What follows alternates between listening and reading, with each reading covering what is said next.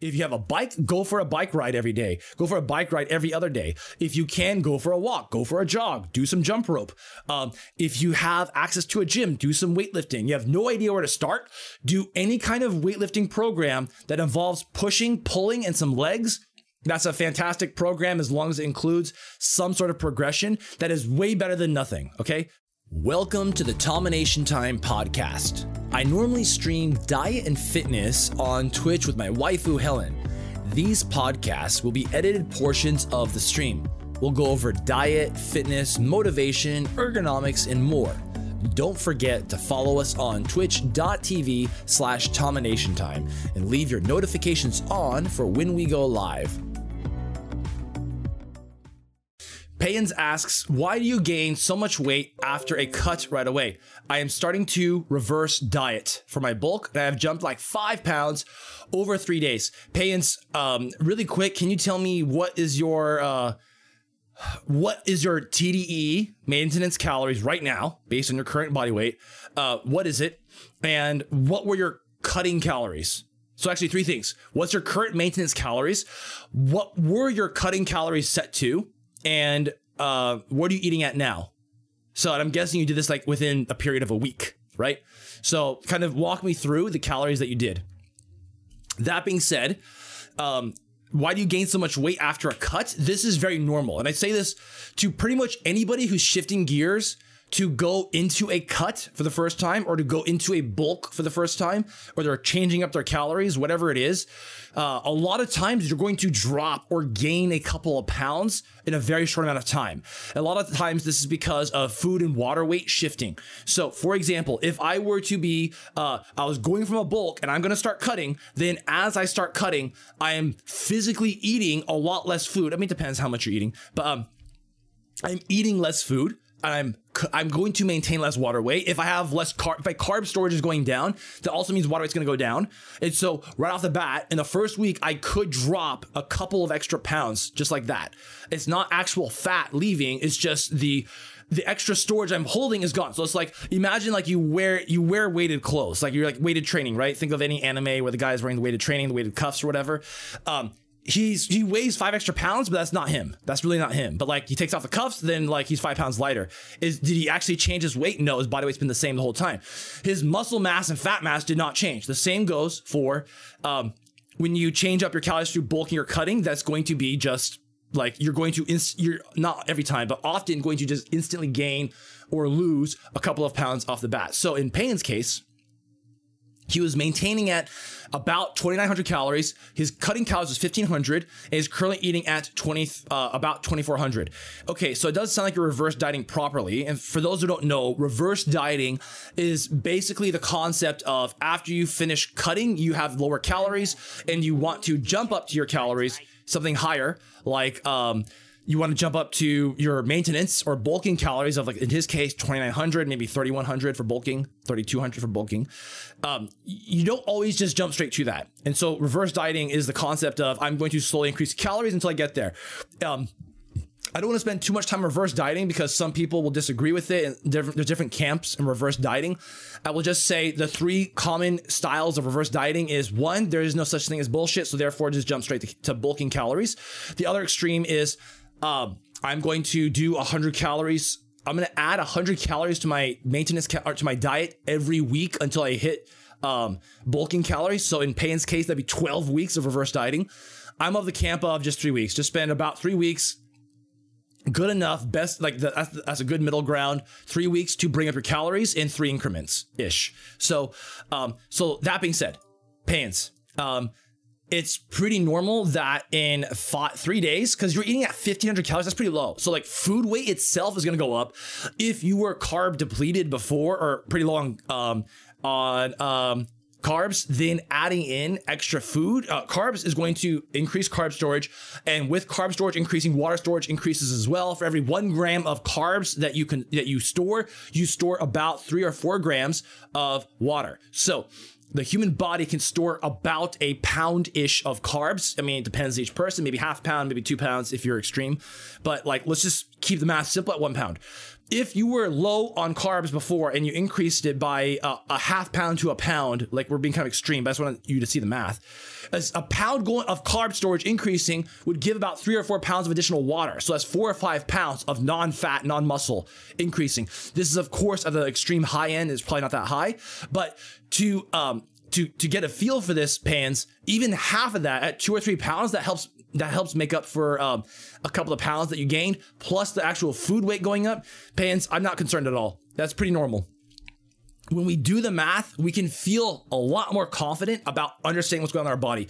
Because if you had no roadmap to see where you're going and you're just driving blind, fuck, that's scary. But if you have a roadmap and that shows you you're going to encounter this landmark and see this landmark and then you're going to see this other one, you feel much more confident throughout this whole process and you don't feel as panicky when something happens like you gain five pounds in three days. So, pans, you're normal. Like that's that sounds pretty normal to me. Uh, you're about on the high end, but that also could be just you know sodium intake too. If that fluctuated at all, that that could throw things up a little bit as well. Lost Edge asks, I have an EZ bar at my home and some heavy bars. Should I do deadlifts with that? I really can't slam the bar to the ground in my apartment. So you said you have some heavy heavy bars. Um, by heavy bar, I'm assuming you mean a um, a barbell like this. So why wouldn't you do deadlifts with the barbell like this? I mean, like, uh, is that what you mean by heavy bar? Um, if your only concern is you can't slam the uh, bar to the ground in your apartment, that's fine. We'll talk about that. But in terms of um, using the EZ bar, if you're limited on gym equipment and you have some sort of uh, EZ curl bar like this, this is a variant of the EZ curl bar, If you want to do deadlifts, you can do deadlifts with this. The thing I would consider is while doing the deadlifts, is is the curl in the bar somehow interfering with your ability to pull it up? Like, is the curl punching you in the groin, and then you feel like you belong in the Three Stooges because of how you're doing this, or is it colliding with your knees in a different way that's impacting your deadlift? Okay, fine. Maybe in that case, that's concern. But um, okay, he says he has the EZ bar. That's his only bar, and he has some heavy weights to go with it. So, um, yes, you can do deadlifts like this. Just pay attention to if it's like getting in your way, like hitting your groin or your knees in an awkward way. Um, that being said, uh, doing deadlifts where you have to lower the bar slowly or quietly because either your gym does not um, allow for loud noises or because you're in an apartment, that's perfectly fine. Um, you got to do, you got to make do with what you, you got to do. Um, for deadlifts, there is the um, there is a there's rhyme and reason to do slow deadlifts where you lift it up slowly and you lower it slowly. Or in other words, the concentric and the eccentric. Concentric is the hard part of the lift where you're contracting your muscles. So basically, a deadlift, hard part is pulling off the ground. The eccentric is the lengthening of the muscles, or the easy part, which is lowering it back down with gravity. So on the concentric, almost everybody is going to deadlift with a um, pull up hard and fast and just get it up. The difference comes afterward with how do you lower the bar back down? Do you pretty much just drop it like a controlled drop, or do you um do a slow controlled eccentric? There's reasons to do both. In your case, you're restricted by like the the choice of training is restricted because of your uh, apartment. So therefore, you should do consult controlled eccentrics, which means you won't go as heavy as you could with just doing pure concentrics, pure heavy concentrics with a, a controlled drop, and that means also you will have to um lower the weight. So, for example, if you were to do um, deadlifts, so like an example how this would look. So I, my, my typical deadlifts would look more like this.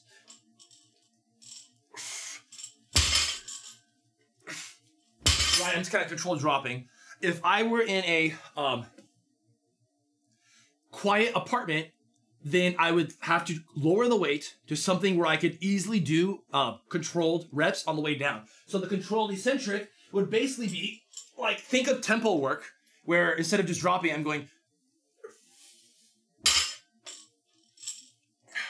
tempo deadlifts is an example where I would count to three on the way down. One, two, three. One, two, three. One, two, three. So uh, you might have to lower it even more, lower the weight even more to drop it even more carefully. Okay. So tempo deadlifts has a time and place, and in particular, you have to be quiet because of your apartment. So I'll be doing tempo deadlifts. And the good news is, EZ curl bar um, can't even get that heavy relative to an actual barbell. You can't even get that heavy with the EZ curl bar, so you're just gonna have to go light anyway. Jigglebun says, for someone who can't do heavy weightlifting, what kind of workouts would you suggest for upper chest and arms? And he said that he has a lot of free weights in a building uh, gym. He's like an apartment gym complex. He doesn't, he has a lot of those rubber, rubber elastic bands for working out with. I'm really a, a newbie when it comes to the whole working out thing still, because to be fair, I can never really invest any money into it because of limited funds. His lower back gets thrown out easily. He's doing some squats, standing wall push-ups, and overall a lot of stretches, question mark. I'm a total newbie when it comes to working out really. Physical limitations from doing uh, heavy lifting. He's done dumbbell lifting, wants to get his strength back, hospitalized for more than half a year back in 2017. His body went to heck, so it's uh, been a battle to slowly build up what's been lost. Doctors told me to avoid powerlifting, etc. Okay, so a couple of things. Um, it sounds like you're already working with your clinicians about what you can and can't do. So um, I will trust that any advice I give, like you know, if it's going to fall into that category of your doctor's okayed it, because I don't know your situation. That being said, I hope that one day you can get to a place where you, if you would like to, you could do powerlifting. Um, that's always a conversation with your your doctors. So that's another conversation we can have too about like what is going on. Um, that being said, so the real question is you have some issues preventing you from doing uh, certain workouts, heavy lifting in particular. You have an apartment gym. You want to uh, do upper chest and arms. So the good news is you can still do plenty of a plenty of a workout for um, your upper body or even your lower body with machines, with resistance bands, doing light weights. I think heavy weightlifting is fantastic to generate more strength, which will help generate more volume, but you can still generate more volume, which would be reps and sets times weight, through doing other things like lighter weights and higher reps. So given that your, your body situation and you have an apartment gym, those two combined, it makes perfect sense to use bands and machines. That being said, how do you do uh, upper upper chest and arms? At the end of the day, any workout that you do, it's going to come down to generating enough volume to get a stimulus. That is, you've got to send a signal to your body that says, we need muscle. We need to respond to this threat, to this stimulus, and we got to do something about it. And that is the, uh, the heart of hypertrophy, which is you got to tell your body this is necessary. So we got to recover and get stronger to respond better. So with uh, arms, general rule of thumb is somewhere between 9, 10, or 20 sets per week. So, like 9 to 20 sets per body part per week where you aren't uh, and by the way you should start with lower volume especially given like your um you, since you're new to this and since you have a history of um, some health issues i would start at probably even three or six sets per body part and slowly consider working your way up to nine ten sets per week and if you need to do more and you can recover then do more the main things for recovery to pay attention to are your joints hurting you have new pains sharp pains those are a bad sign. You will probably be really sore in the muscle, and usually the soreness goes away if you start like warming up a little bit. Um, if you start like like your chest feels really sore and you start doing some like it's like oh man it's really painful but you start doing some like really light chest workouts and it starts to feel better that's usually a sign of just soreness and you're fine um, that being said arms so you want to do arms right 9 10 12 sets as a minimum per body part per week so biceps 9 12 sets. Triceps, 9 12 sets. in your case, give yourself a little bit of time to ramp up to 9 12 sets. But um, 9 to 12 sets for biceps per week. You can do that three sets of biceps uh, three days a week you all nine or 12 in a single day. It depends on your schedule. It depends on your preferences. Uh, it would be probably arguably better to spread it out. But again, if you don't have time for that, then I'll leave this up to you about how you divide up your volume. The important part is just get a minimum amount of volume and try to slowly increase that over time to where you're going to do increased weights or increased reps, that sort of stuff, or increased sets. Um, so biceps, right? I don't care. I, I would like to, I, I, I think it's a good idea to do a combination of uh, free weights for like arms do a combination of free weights, like basically dum- dumbbells. Um, do a combination of dumbbells, free weights, or bands or machines. So if, for example, at your apartment complex gym, you have general like curl machines and you have some free weight dumbbells, I would do nine to 12 sets for your biceps divide it up in a week however you want to to where you're doing a couple of sets uh, with free weights of the curls. You're doing some sets on the machine. If you have the bands i would also stand on the bands like you have a band underneath you and you're doing the curls on the bands. Let me just show that really quick. So with like these are resistance tubes but you can do the same thing with bands. You basically find uh, you cut, take out the slack a little bit you stand on it you find the right part to where there's some tension at the bottom and then you can do curls like this right? You're probably gonna be aiming for more like, you know, reps that are high rep, so pretty lightweight, like 12 reps in a set, 20 reps in a set, somewhere around there. Okay.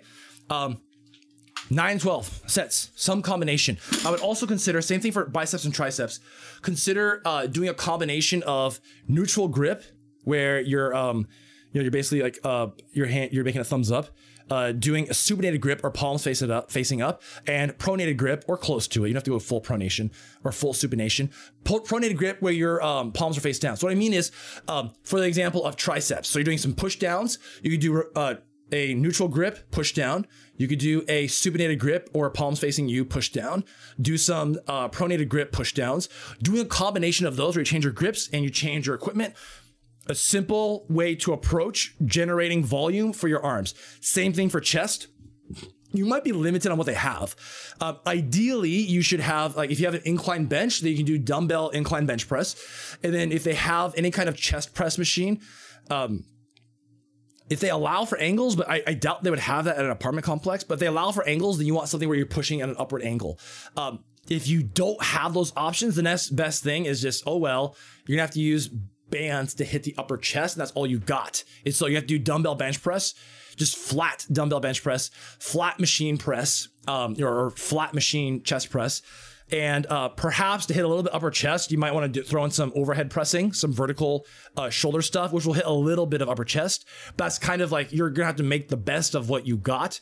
And at the end of the day, don't beat yourself up because you've got limited equipment. But same thing applies. Chest, 9 to 12 sets. Um, for the chest throughout the week, divide up however you want. He says, I went to changing my eating habit route and now it's time to focus on working out. So all this is really, really helps me. 2015 is when I started going on my weight loss journey. Thank you for all the information. It means a lot. No problem, man.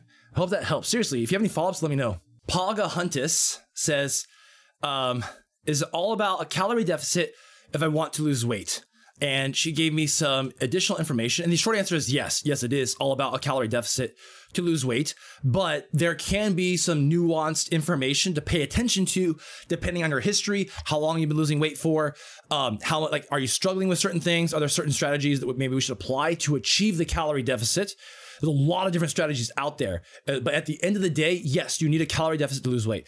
But her um, follow up information is she is 72 kilos 168 centimeters, which in freedom units is 5'6, 158 pounds.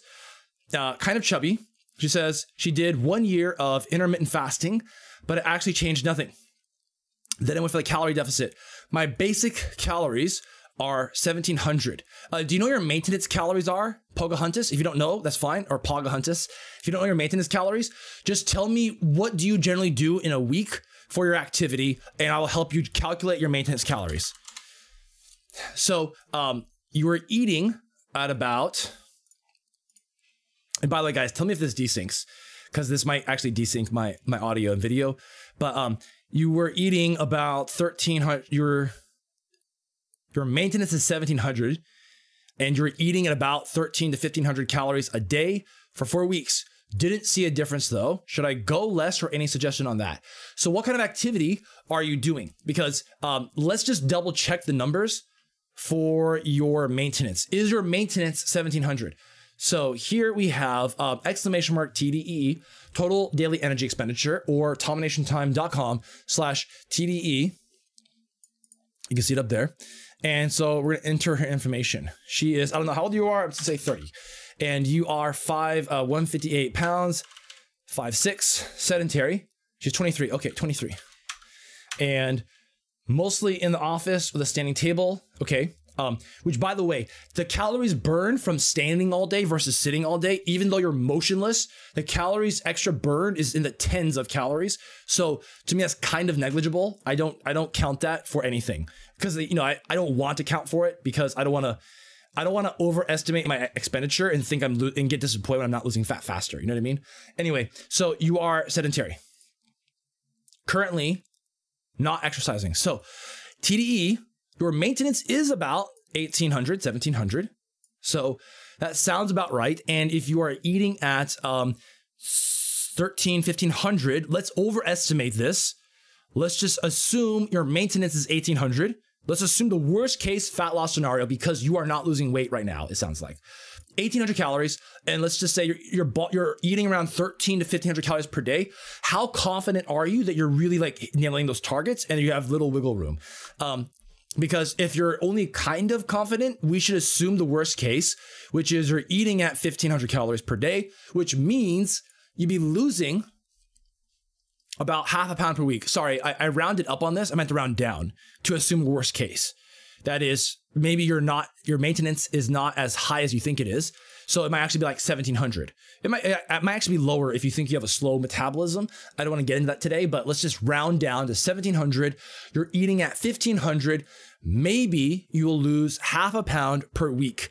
And on top of that, based on the information you've given, you uh, haven't seen a difference so I'm guessing you weighed yourself, you have not noticed difference. So you speak in sensible units like kilograms. So 72 kilos, and you would have lost, so for four weeks, you would have lost um, half pound per week, so two pounds, so basically one kilo. You should have seen perhaps a kilo lost. Now, why didn't you see a kilo lost? That could be a couple of things. One is you're loosey goosey on your uh, calorie tracking. Your your maintenance is not as high as it could have been. Could be both, right? So um, feel free to let me know if you think you have been really accurate. Tell me. Like I want to hear like a certain level of confidence from, from you that you've been tracking everything, liquid calories and solid calories, and you're pretty precise on the amounts that you're consuming. Because a lot of times, like a couple hundred calories off, like let's just look at this math. If instead of 1500 calories, you're eating at some days you're eating at 16 or 1700 like close to maintenance. Other days 15 or 14 but on average you're eating close to your maintenance. That could lead to basically a quarter pound loss per week. Um, and then over a course of a month that's going to be half a kilo right? One pound half a kilo.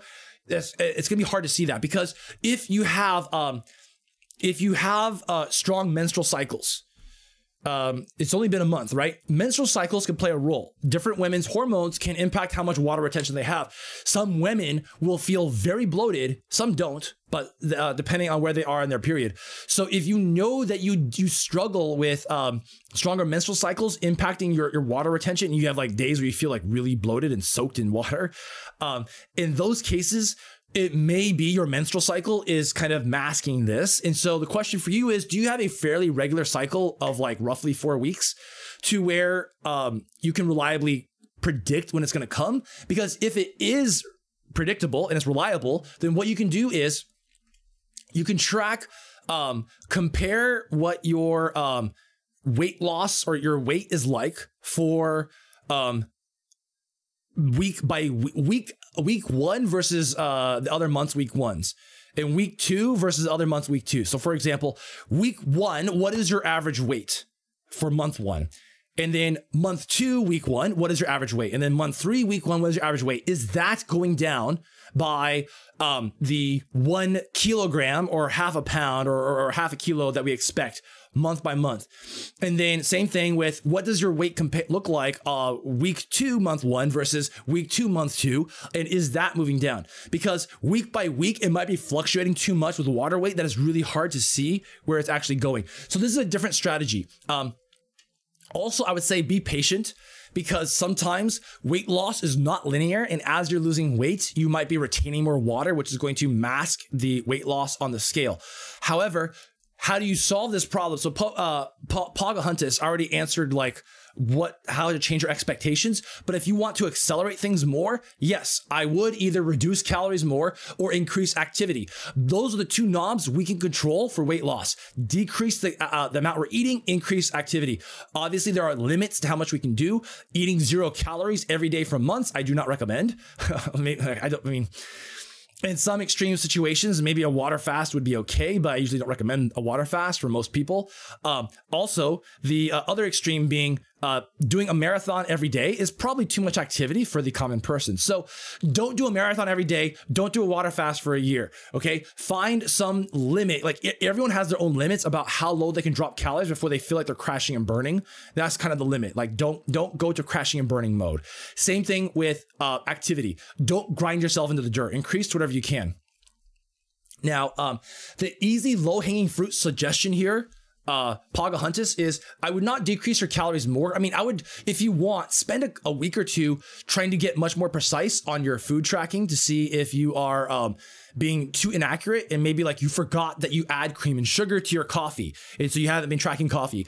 Or um, what you thought was one cup of cheese was actually two cups of cheese or what, what you thought was 100 grams of cheese was actually 200 grams of cheese or whatever you know mistake we want to talk about so that could be uh, an example of of the tracking maybe to focus on just to double check your numbers but besides that lowering your calories much more below 1500 or 1300 might get pretty tough you're doing nothing right now for your activity can you do more wait can you do more activity she says, No, I'm actually waiting, weighing every day and I put it in my counting. Okay, so you are weighing your food.